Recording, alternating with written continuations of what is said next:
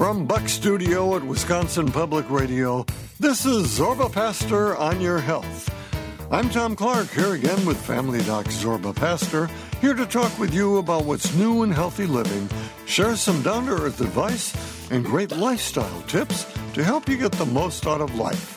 If you have a question for Zorba, the number to call is 1 800 462 7413.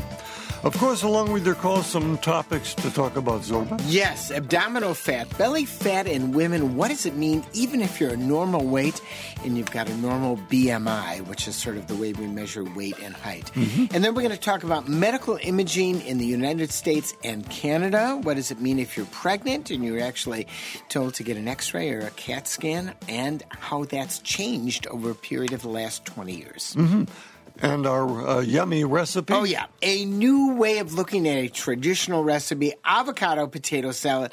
My mother didn't even know what an avocado was.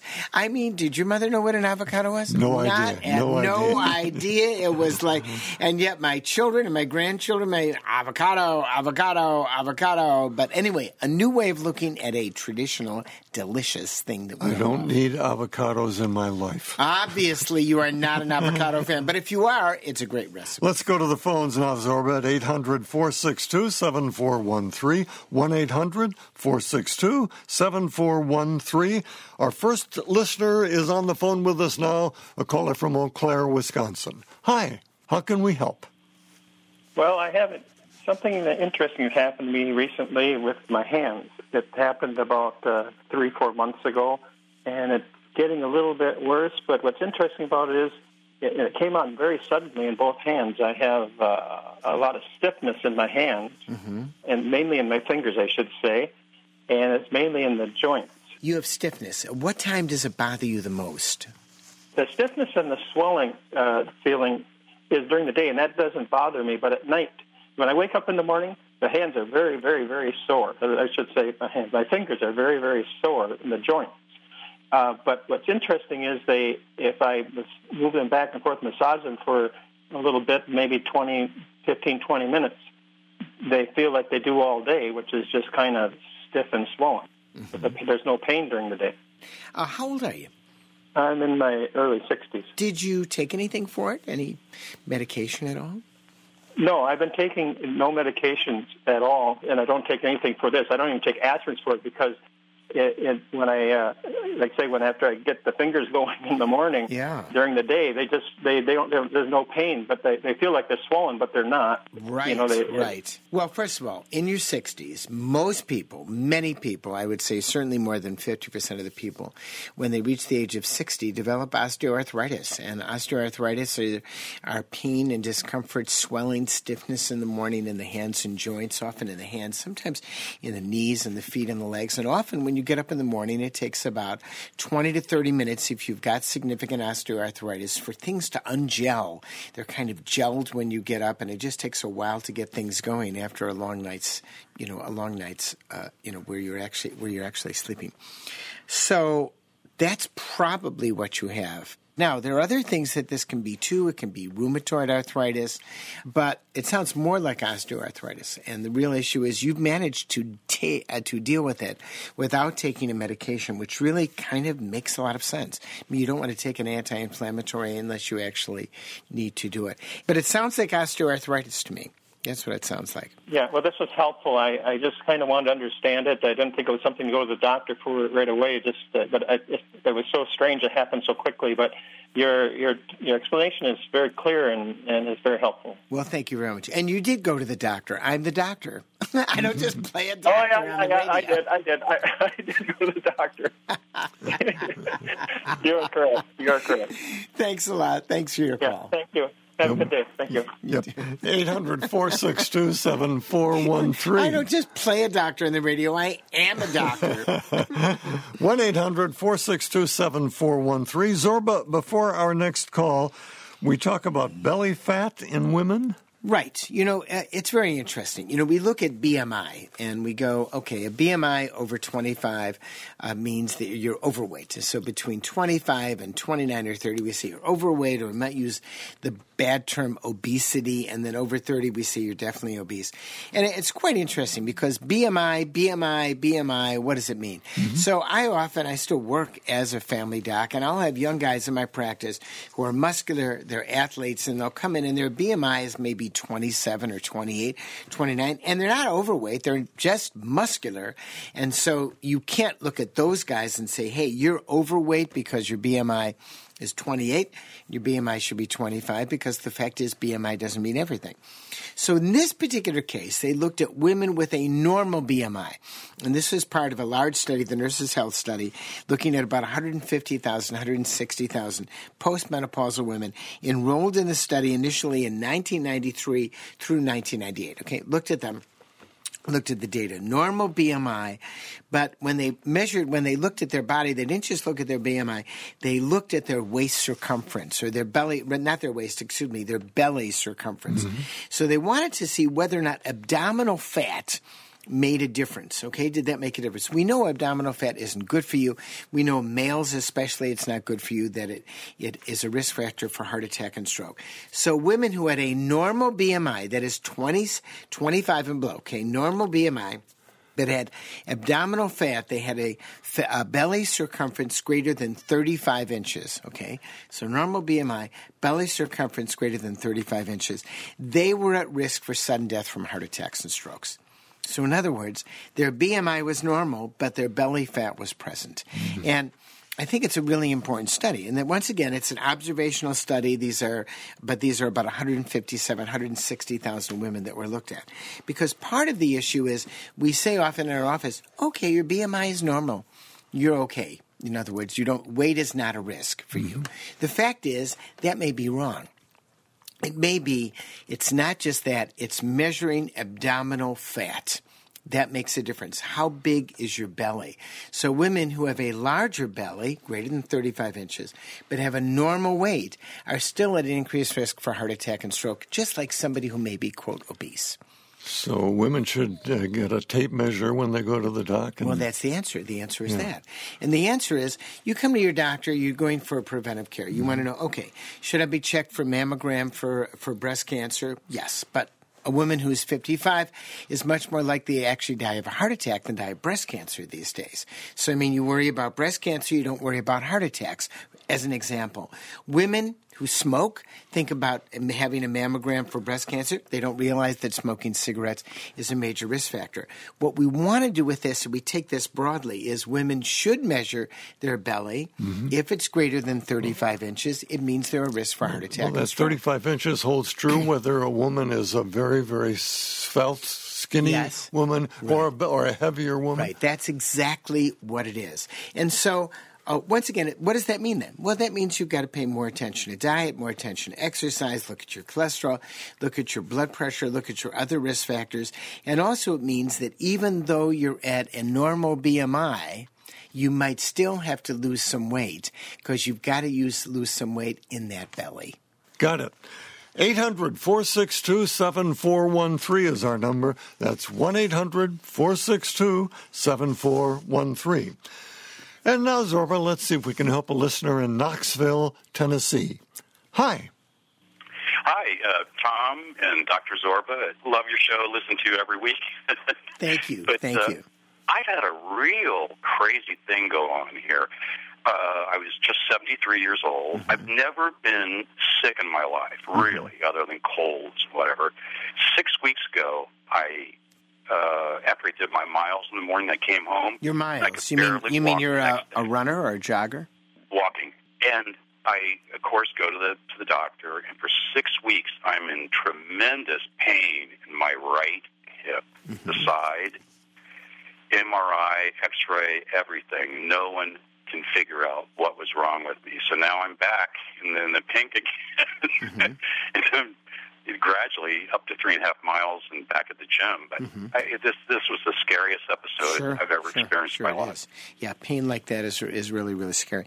So they did an X-ray, of course, at the beginning, and yes. then they did an MRI to see whether or not there may be something going on in your bone, and there was no answer yes. to that. So, yes. um, but I've got an idea of what actually I think promptly going. Did they give you a diagnosis, or did they say, well, we just don't know what it is, or did they give you a tentative diagnosis? The last thing, and this is going over a six week period. Mm-hmm, I go to pain clinic, so mm-hmm. the uh, the uh, diagnostician mm-hmm. at pain clinic said, "Oh, you seem to be walking pretty well. Mm-hmm. Uh, I'm not going to charge you today, and we're not going to do this pain treatment. Just do your exercises." And Uh-huh. they gave me a list of exercises to do, and that was it. I have heard from no one since. Yeah. I've got some idea. By the way, what was their pain treatment? What were they going to do? Were they You gonna... know, she wouldn't tell me. She said, "If I tell you, I have to charge you." if I tell you I have to charge you, that's the funniest thing I've ever heard. That's oh yeah. As soon as I say the word like agoraphobia, that's it. Twelve dollars, hundred dollars. If I say agora, agoraphobia and panic attacks, I get paid by the diagnoses twice as much. It, it, I've got a better one for you, Doctor Zorba. The, uh, the pain was so bad uh, a couple nights uh, that I, I was almost in tears, and you mm-hmm. know I, I don't cry, and at this point in my in my life, you know, and they said to me they wouldn't give me any pain medication mm-hmm. other than tramadol, mm-hmm. 50 milligrams didn't work. Uh, that if I get have so much pain to go th- through emergency room. Yeah, really not. That's that's really not the answer. And by the way, you know, uh, uh, we're you know we we gave too many opioids for many years, but there is a place for hydrocodone and oxycodone, and that's in short term for for pain. So here's what I think is probably Okay. went on. First of all, imaging doesn't show everything; it shows many things. So MRI scans miss things; they don't see them. X-rays miss things; they don't see them. CT scans will find things the MRI and the X-ray doesn't see. They can all miss what's called a capsulitis, and a capsulitis is an information within the capsule itself, within the joint of the hip. And we know, for instance, uh, that young children who don't walk properly on their hip often will have a capsulitis. You know, it's uh, almost it's an inflammation, maybe viral, often is not bacterial, uh, that occur and can cause pain. So one possible diagnosis, I'm not going to put it in the probable range because we don't prove it, is you had a viral capsulitis. You had a virus that went in there. It affected your joint. Your joint became inflamed. It was painful. It got better. Now we don't. Sometimes we'll have a measurement of that with something called a sedimentation rate, a sed rate. Rheumatologists will look at it. But just like in rheumatology, there's no blood test that shows you have rheumatic uh, that you have rheumatoid arthritis. It's really a, a way of looking at the joints. There's no test to absolutely show you had a capsulitis, but that's most likely what it was. The other possibility was you had a tendonitis you know, that went with the tendons and the ligaments there. But these were self-limiting disease for which our imaging studies doesn't sh- don't show anything, and they often last for about six to eight weeks. And There you go. That's your that's your likely diagnosis. So. Great, thank you, Doctor Zorba. Thanks. You guys are great. You guys are Hey, uh, th- fabulous. thanks so much for the call. Zorba will send you a bill. That's right. That's right. I said the name. I can send the bill. Thanks a lot. I love it. 800 462 7413. 1 800 462 7413. Now, before the break, Zorba, time for the segment where you clarify something a listener has read on the internet. This is Google Doc.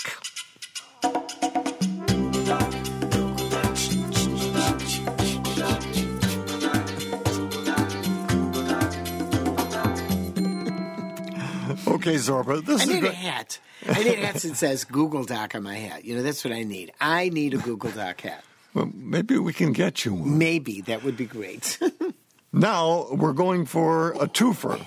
The first email came to us from Lynette in California. She writes, Dear Dr. Zorba and Tom, trusting your and wisdom. Tom, I love it. Dear Dr. Zorba and Tom. See? Well, not, I'm, I shouldn't have said and Tom. Trusting your wisdom and common. I have no wisdom. I, I have no common sense.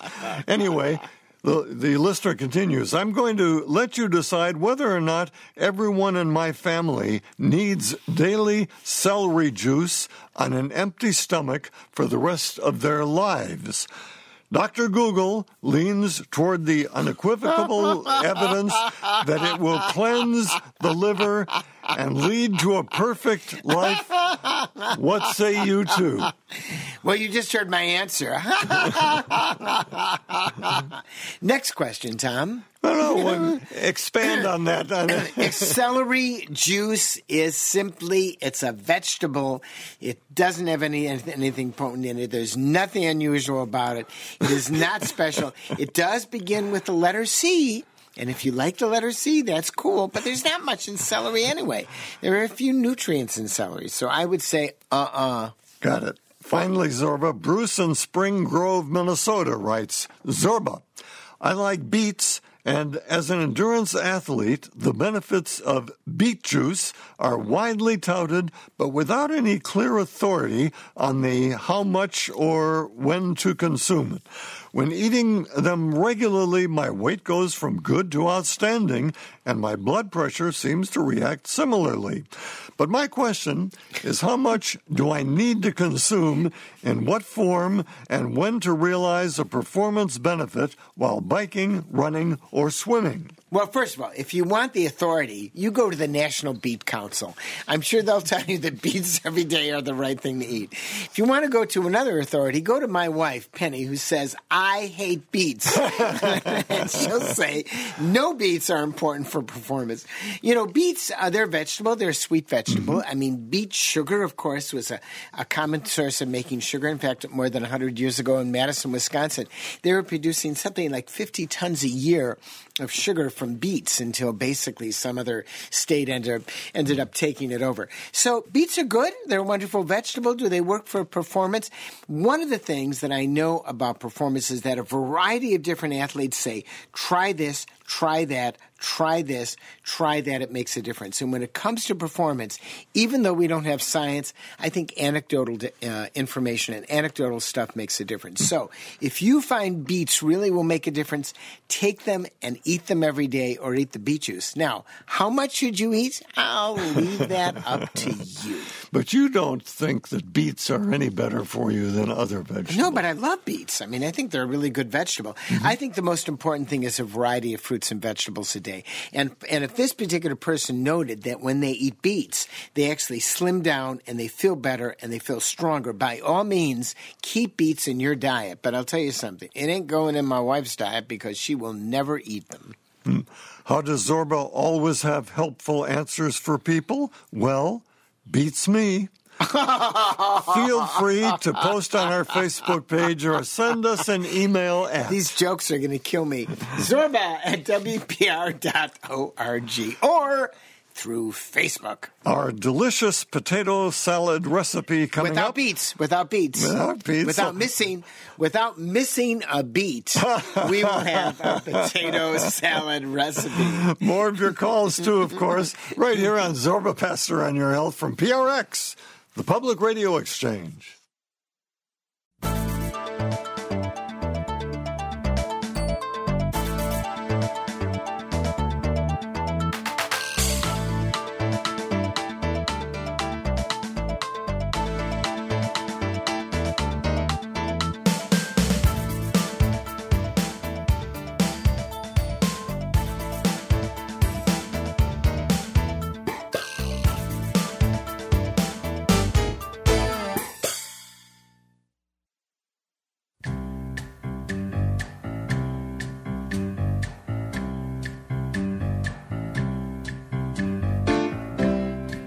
Here with Family Doc Zorba Paster on Zorba Paster on Your Health.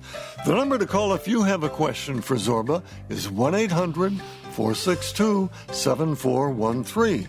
1 800 462 7413. But Zorba, before our next call, avocado potato salad. Now, I can tell from the way you said avocado that avocado is not your favorite thing. Why don't you go ahead and I'll just go in the other room for a while? I love avocados. What do you have against avocados? They I, just as you made reference yeah, to earlier, yeah, uh-huh. as I was growing up, yeah. I never had an avocado. Of course not. Of course, I don't even know if they existed. I don't know if humans well, actually and, found and, avocados. And now I'm days. much too old to try anything and that's new. to try anything new.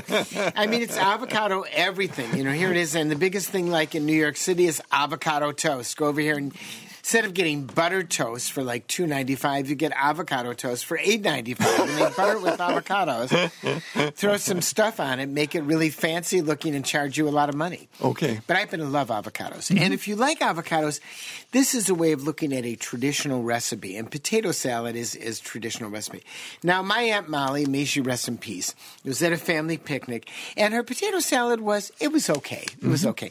But you know, when you're at a family picnic, you always have to compliment everyone's dish. and, and I said, and I said, your potato, you, you know just what I'm talking about. That's why I don't have any friends. You know, I've right. never complimented any host on anything. That's right. That's why you're singular. That's why nobody invites you to picnics That's anymore right. That's because right. you never complimented the dish. So I went up to her and I said, "That potato salad dish is really special. What did you put in it?" And she said, "It's my special recipe. I can't tell you."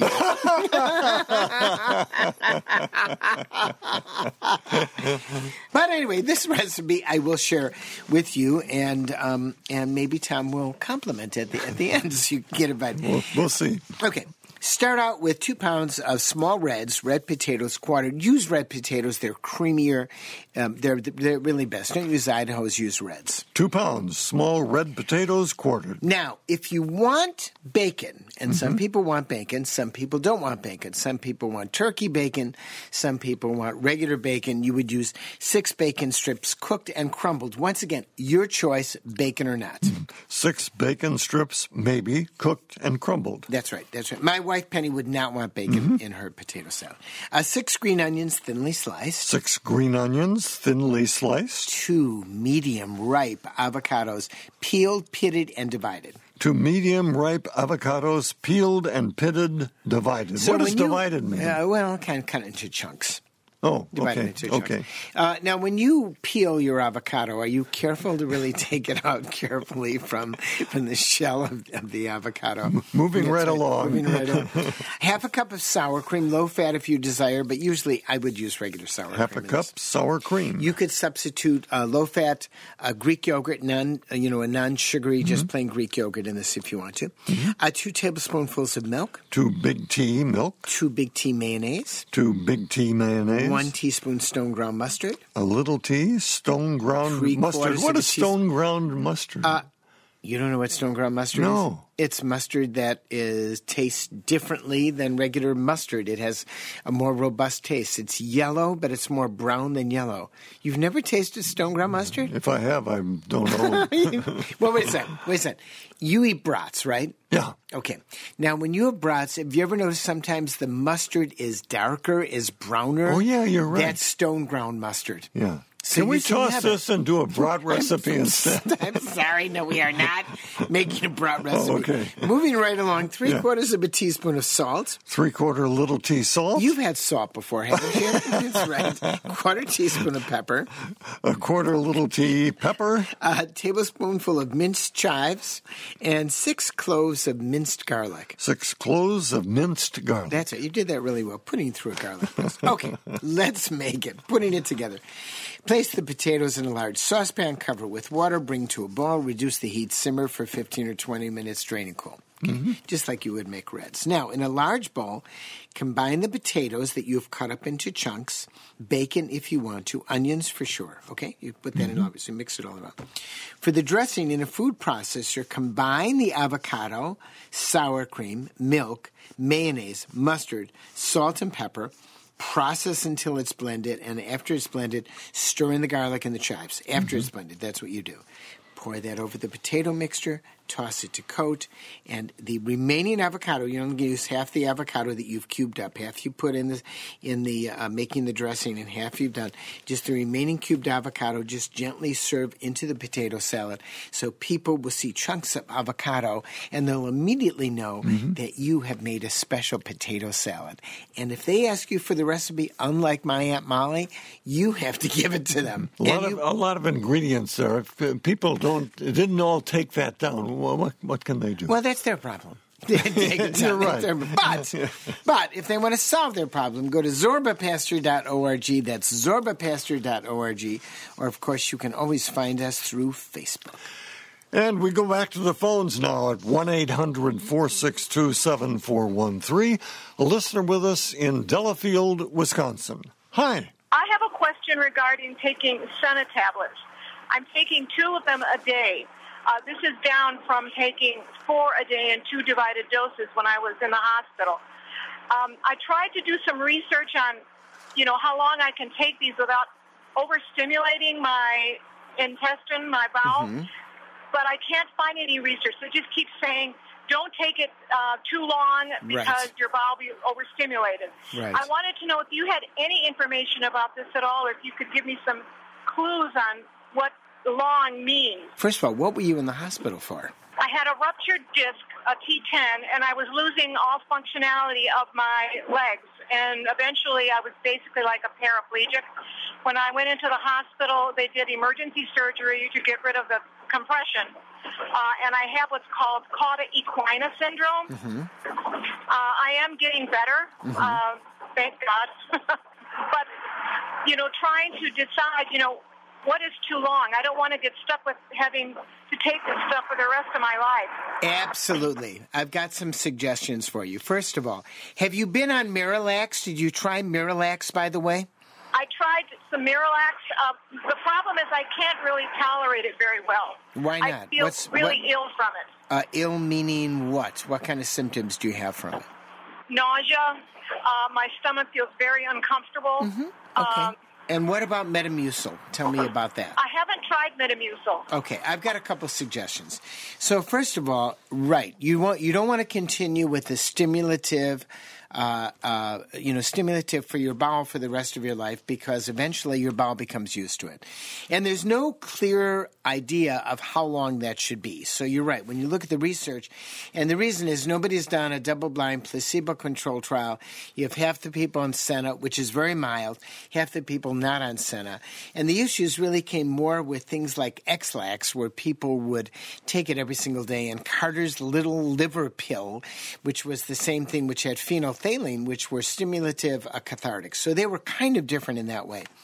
What I would recommend doing is start with some Miralax, take a tablespoonful in the morning, see if that works. Maybe if that works, go up to two, maybe go up to three. See if you can move up to a scoop without getting nauseous. You may only tolerate one or two tablespoonfuls.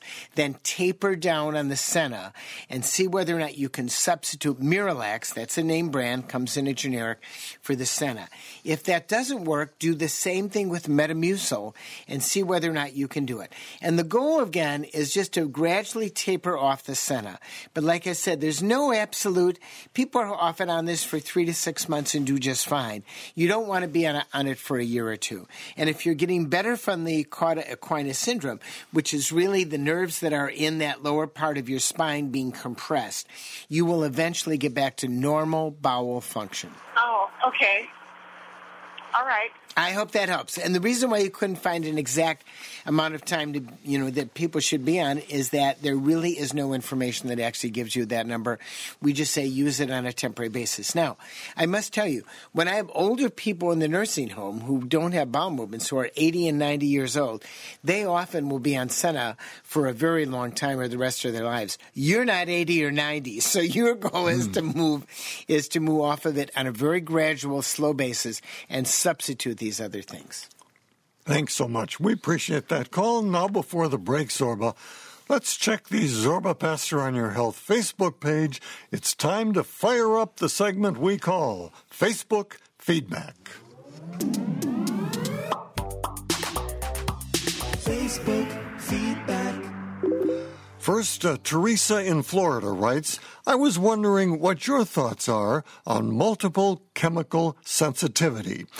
I have an awful time with scented laundry products and air fresheners, whether they're plug in or aerosol. I can taste them, or maybe it's the chemicals that are used to make them. They cause my lips and tongue to get numb, and my throat burns. Certain lipsticks do the same thing. Mm-hmm. I can't use an antiperspirant deodorant that's made for women, but most of the ones made for men don't bother me. My AC is running, my throat is burning because my neighbor's clothes dryer is spewing out poisonous oh, gas God. from their dryer sheets. Are there any supplements or suggestions? I'm hoping I can find a face mask with activated charcoal filters. Well, first of all, there are a lot. There are a number of people who have chemical sensitivities, and they really, there. It's not an allergy, but it certainly is a discomfort. So I may put on, we'll say, some cologne smells good to me, but it doesn't smell good to somebody else. And uh, we don't have good ways of testing it, but people know when they have it and when they don't have it. And frankly, it's staying away from those chemicals that make a difference, and that's that's about the best you can do. Now, if you're living in a house and somebody is using dryer sheets and that's going into your house, that's where you have to have a neighborly discussion and see what are you going to do with this. Is there any way that we can come to an agreement where you won't use the dryer sheets when I'm in the house, you'll use it nighttime and so on? I mean, that's the only way to really handle that. There are a number of businesses that ask people in the business to please refrain from all cologne and all perfume because they're in close quarters, they're in elevators, and they don't like the smell. And the, the thing with chemical sensitivity is there is no supplement. The best thing is basically a mask. Now, one of the masks you can use that may work is a mask called an N99. N is an Nelly 99. And those masks, for instance, are masks that we use uh, to prevent tuberculosis. Tuberculosis. Uh, from actually entering the body if you're actually in a room with somebody with TB. And that probably would be a recommendation I would have. And that might help chemically when you're doing something that you know may be bothersome. But, you know, good luck. This is a really difficult problem. There's so many smells in our environment. And you look at it, people put smells everywhere, just everywhere, Yeah. all over the place. Uh, you know, deodorizers everywhere. So it, it's a problem.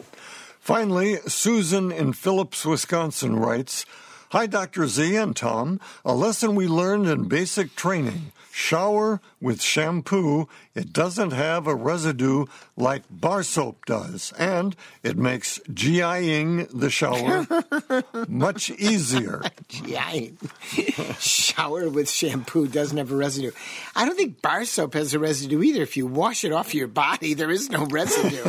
I mean, it may be when you're an 18 year old, 19 year old GI, you just jump in the shower and you jump off, and you have a residue if you use bar soap. But, but water actually removes the residue of soap on your body. Whatever the soap might be. That's right. That's right. How does Zorba feel about shampooing his lovely mustache? Gee, I don't know. Maybe ask him on our Facebook page, or you can always send us an email at Zorba at WPR.org, and that's a bit of a personal question. More of your calls coming up, of course. Another interesting topic to talk about, and we'll be quacking up all right here on Zorba Paster on Your Health from PRX, the Public Radio Exchange.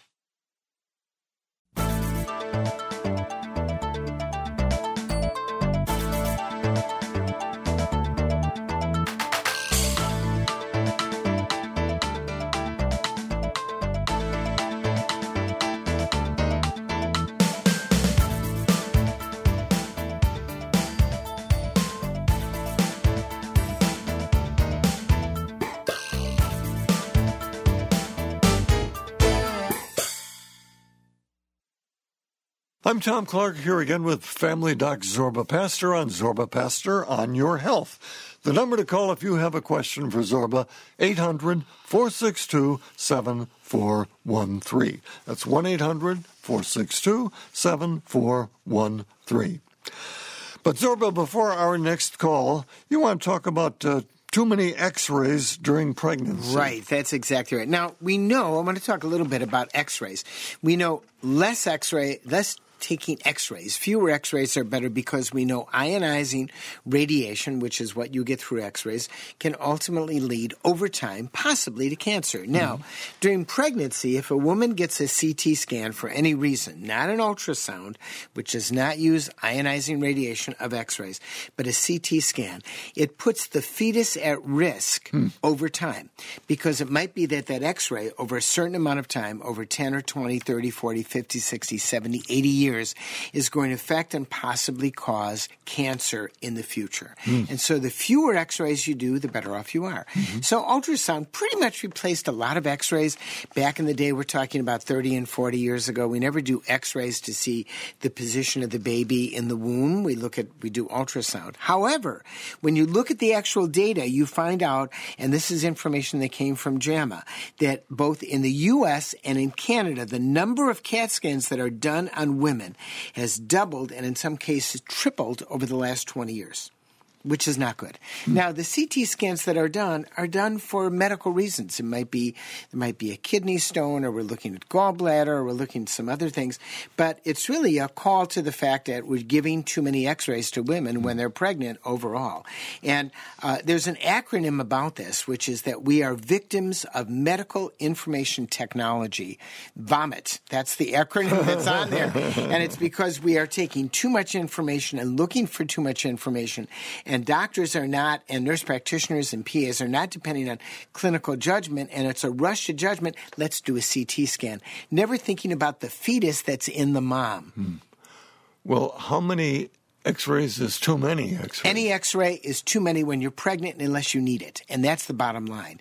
In other words, the bottom line from this is if somebody, if you're pregnant and you go to the doctor and they say, we want to do a CT scan, not for the pregnancy, it's done for other things, you have to say, can you make that decision without the x ray? That's how it begins to cut down. There's really no explanation as to why it's doubled and tripled over the last, you know, uh, over the last decade, decade and a half, except for the fact that we do more CTs and X rays overall.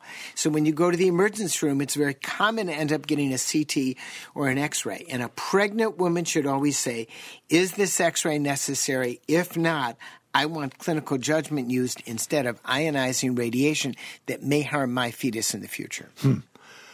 800 462 7413, our number. That's 1 800 462 7413. Back to the phones now, Zorba, a listener with us in Madison, Wisconsin. Hi. Hi, Tom and Zorba. How can we help? I thought I was a perfectly healthy, physically and socially active 69 year old until seven weeks ago I got a diagnosis of osteoporosis, mm-hmm. which totally blindsided me. It's a negative 2.7 in my hips and a negative 2.3 in my spine. Mm-hmm. I'm on 70 milligrams of Fosamax uh-huh. weekly. Mm-hmm. Now, is the life expectancy still only 15 years for that level of osteoporosis? Oh, you mean, are you worried that your life expectancy is reduced by osteoporosis? yes. No, not at all. Where did you get that information? Let me guess. My, ner- the my nurse practitioner told me that. Absolutely not the case. Your life expectancy is not reduced by osteoporosis. Your nurse Oh, practitioner God. was wrong. Yeah, Uh-uh. that's what my nurse prac- practitioner told me. Well, he or she is absolutely 100% wrong. Period. Oh, that's a relief. Yeah, well, it should be a relief. I mean, osteoporosis does not reduce life expectancy. Now, osteoporosis, and your numbers show you have osteoporosis. The treatment is twofold. Number one, Fosamax, uh, full disclosure, it's a drug we actually tested in our office before it came to market. Uh, very good drug. It's now a generic. You take it once a week. You take it for five years. After five years, stop taking it. Doesn't do any good. It decreases the continuation of the osteoporosis. And for many women, a DEXA study done five years later, we actually show an improvement. Okay. Now, what do we care about with osteoporosis? We care about fractures. That's what we care Right. about. I mean, osteoporosis doesn't kill you. We care about pelvic fractures. How do we prevent pelvic fractures? We do it by exercise. We do it by making sure that it's gravity exercise, walking, getting on a treadmill, swimming would be good too, but walking and doing on the treadmill would be good. Strength, balance, aerobics. Those are the three pillars of good exercise. So making sure that, it, you know, several times a week, three to four times a week, you get your heart going fast enough so that you sweat. Making sure that you do balance activities, Tai Chi, dance, uh, Pilates, anything to improve balance will reduce, you know, you reduce the risk of falling. If you're in the wintertime in Wisconsin, make sure you wear cleats or something on your shoes, you know, so that you don't fall in the middle of the ice time, ice. And then keeping the calcium intake reasonable 1,000, 1,200 milligrams a day. At least half of it should come from natural sources. What's your height? What's your weight? I am a whopping 94 pounds. Uh-huh. And I'm five feet and half an inch, and I have been all my life. Okay, so I, I have to tell you something. Osteoporosis is more likely to affect thin white women. In other words, there is a genetic predisposition to osteoporosis. But let me assure you, it does not reduce your life expectancy at all. Well, thank you very much. I'll sleep much better. You sleep I much have- better, and when you see and when you see your nurse practitioner, you should tell your nurse practitioner. You should say, "You said it reduced my life expectancy." I spoke to Dr. Paster on the air, and he said it does not reduce my life expectancy. That is not the case at all. This is not cancer. This is just something we have to attend to to make sure you don't fracture your hip. And if you do, and if you're strong and you do fracture your hip, chances are you're going to survive the fracture and do well because you've got resilience and you've got reserve. Thank you. You're welcome. Thanks for listening. And we appreciate the call at 800 462 7413. You know, it's very, very interesting how we don't really know what that nurse practitioner said, mm-hmm. but it's very interesting how the nurse practitioner may have said something, and I'm using the word may, and then a patient sitting in the office may have heard something, and I'm using it may, and there's the big gray zone in between. And that's where health information comes in. That's where health literacy comes in. So you say, wait a minute, reduce life expectancy 15 years. What am I going to do? Well, actually, that's the idea behind the show. Hmm. The idea behind the show is to give you information so that you can look at information and make decisions. And that's why we're here week after week. 800 462 7413, our number. That's 1 800 462 7413. Okay, Zorba, time again now to dive into another embarrassing chapter in the deep history of medical quackery. This is Quacking Up with Dr. Zorba. Quack it up with Dr. Zorba. Okay, Zorba, uh, water has been used in many ways to attempt to combat disease or cure ailments.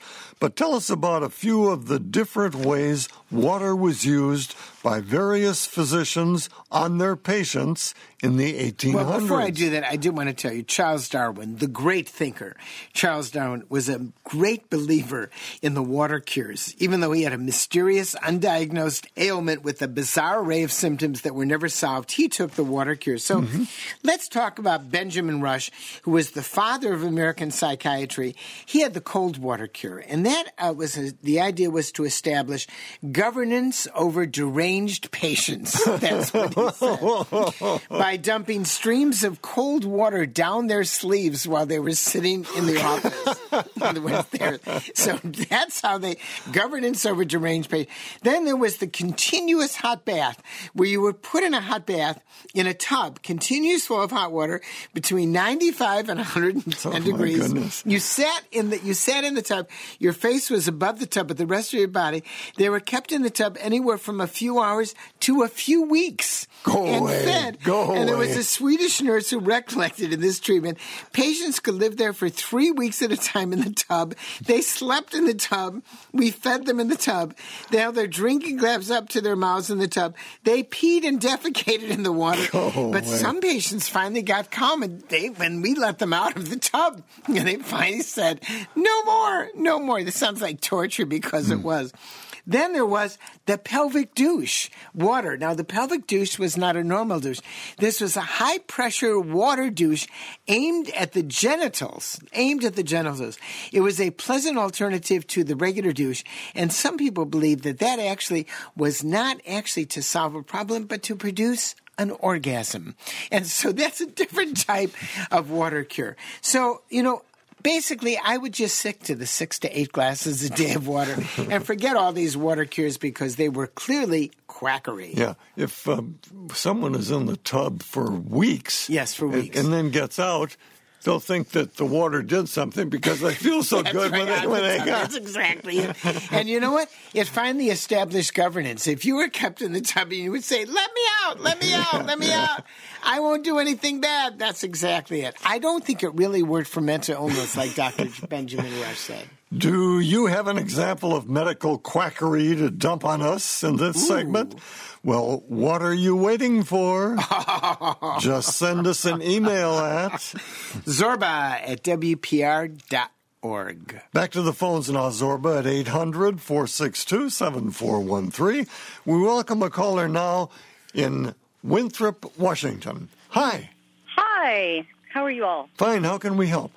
Well, uh, my husband had melanoma, and he um, had it cut out, and we decided that he should go see a dermatologist. That was recommended, and so we did. And so I thought, well, I should probably do that too at age 60.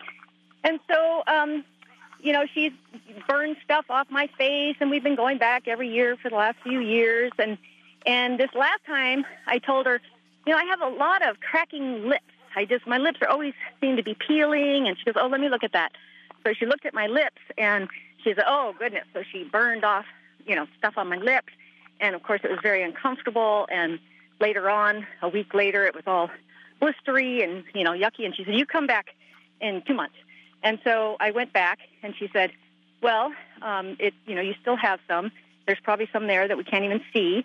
So we can either burn it off now, or we can give you this cream in maybe October uh, when the sun's not so intense, and you can put that on for two weeks, and it's it'll be pretty miserable, but that might kill things that we can't even see. So, and then she said, "Do you want to burn it off now, or you want to wait and do the uh, cream?" And I said, "Well, I don't know. What should I do? I, I'm I I wasn't sure about the cream on my lips, taking it in because I know some of it would go in my mouth. Sure. So I said, well, why don't you just go ahead and burn this off, and then we can reassess in October.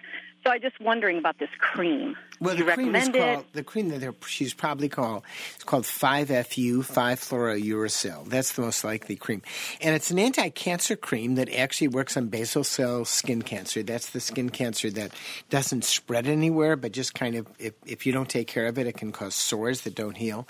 Uh, and basically, that's a cream that we often use for either uh, something called solar keratoses, which are precancers uh, skin on the face, or for actually cancers on the face itself. Uh, and the cream is often used for people who have multiple uh, multiple skin cancers or pre-skin cancers. You're right. Near the lips, it's going to be more bothersome and more worrisome if you actually uh, swallow the cream. But this particular uh, drug is also used uh, in the body for, for a variety of cancers. It's an old cancer drug that's been around, I don't know, 30, 40 years, and it's used, for instance, for colon cancer. So I, I I think if anything gets on the, if it, anything is swallowed in the mouth, I don't know what it would cause with harm, but the goal, if you were to put it on near the lips, is not to actually get it into the mouth. And so that it does become difficult because we just lick our lips and keep our lips moist. So you're right to think about Right. that. I would probably have it. I would have it burned off myself or frozen off. That's what I would do because you know then you know what you're doing. You have control over it. And the cream is kind of messy, and a little bit sloppy, might drip into the lips, and I, I wouldn't bother with that. And I would definitely I would put it off until the fall if it's nothing dangerous. And I'm sure if the doc looked at it and said you could put it off, I definitely would put it off. It's this is not a cancer that spreads. It's just a cancer that just slowly grows and uh, you know and destroys the skin that it's on. Yeah, I'd put Well, it what if I just keep getting it burned off all the time? You know, like once a year instead of the cream, or do you think I should just go ahead and do the cream as Well, well? first of all, you may get it burned off, and they may not come back. The other things that that they find are really because these are other cancers that are on your that are on your face from being in the sun. Did you were you a sun worshiper when you were a child? I was a river guide, and of course, we didn't have sunscreen when we were children. We had Coppertone layout as long as you can and get a tan, right? That's right. But anyway, I would continue doing uh, doing what you're doing. If it needs to be burned off, treat it locally better than the cream if they can if you can handle it. okay, great. Well, thank you so much for taking my call. You're welcome. Yeah, we appreciate it. 800 462 7413 is our number. That's 1 800 462 7413. Now, before we head out today, Zorba, let's share a funny email we received from a loyal listener named Dorothy in Oregon, Wisconsin. And Zorba, I, Carl, our program producer, Carl Christensen, says I'm not allowed to. You're not allowed. No, to read no. this. I'm So, reading yeah, this one. Okay. So, dear Zorba and Tom, how, did you like that introduction? Dear Zorba and Tom. I'm kind of used to it, yeah. Dear Tom and Zorba, I'm going to change the way that is. Listening to the program today, I heard you read my contribution from an old cookbook. The uh, contribution was for dog bites, what you do is you burn it out with a red hot poker. Well, Mm-hmm. years ago, when you, Tom, were on a morning call in show, you remember you did that show for years and years and years. I'm looking back. Yeah, I think I could remember that. it was asked, you asked people to call in with an idea for a motto for the current year's Wisconsin State Fair, and the winner would get a WPR t shirt. Do you remember that? I, I kind of do, yeah. kind of do. So I called in and I sang, When I'm Calling Moo, to the tune of the Indian Love Call. You liked it so much that you declared me the winner right on the spot, and I won a t shirt. So, Tom, you and I have a past. Thanks so much. I appreciate I that have a memory. past. Good That's memory. right. You have a past. Okay, Tom. Now, let me tell you a little bit about who sang the most popular version of this song. Do you remember Slim Whitman? Vaguely. I wasn't a big fan. You weren't a big fan. Well, first, let's hear the song that Dorothy is talking about. When I'm calling you.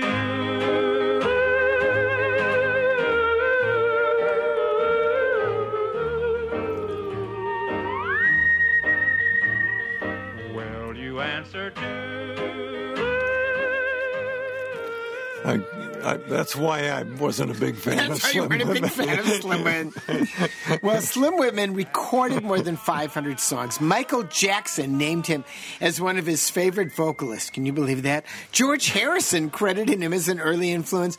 Paul Paul McCartney said Mr. Whitman gave him the idea of playing guitar left-handedly. Elvis Presley actually professionally appeared in 1954.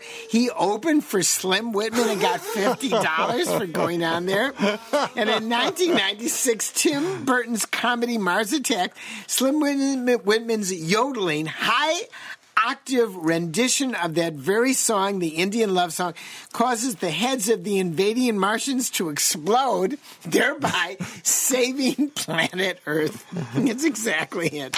Well, folks, do you have something to contribute to the show? Share your story with us. Just send us an email. That's zorba at WPR.org. And I think we've heard enough Yeah. of Slim Whitman. Yeah, this show has to end very quickly. Think so. If you missed anything during the show or just want to download our show podcast, visit us on the web. at zorbapaster.org or, of course, through Facebook. Don't forget you can call us anytime at 800 462 7413. Zorba Paster on Your Health is a production of Wisconsin Public Radio. It's not intended as a medical diagnosis, so please do check with your doc. Our executive producer is Carl Christensen. Our technical director is Brad Colbert. Our theme music is by Leo and Ben Sidran. For Zorba Paster, I'm Tom Clark, asking you to join us on the next Zorba Paster on Your Health.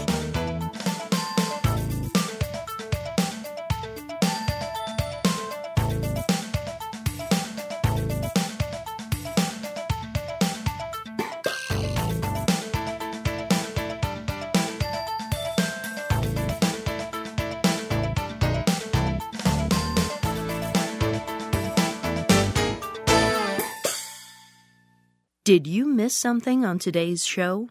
Simply go to zorbapaster.org to catch up on all things Zorba. There you will find recipes from the show, links to the Facebook page, Zorba's healthy living articles, and you can subscribe to the weekly podcast. On the web, that's zorbapaster.org.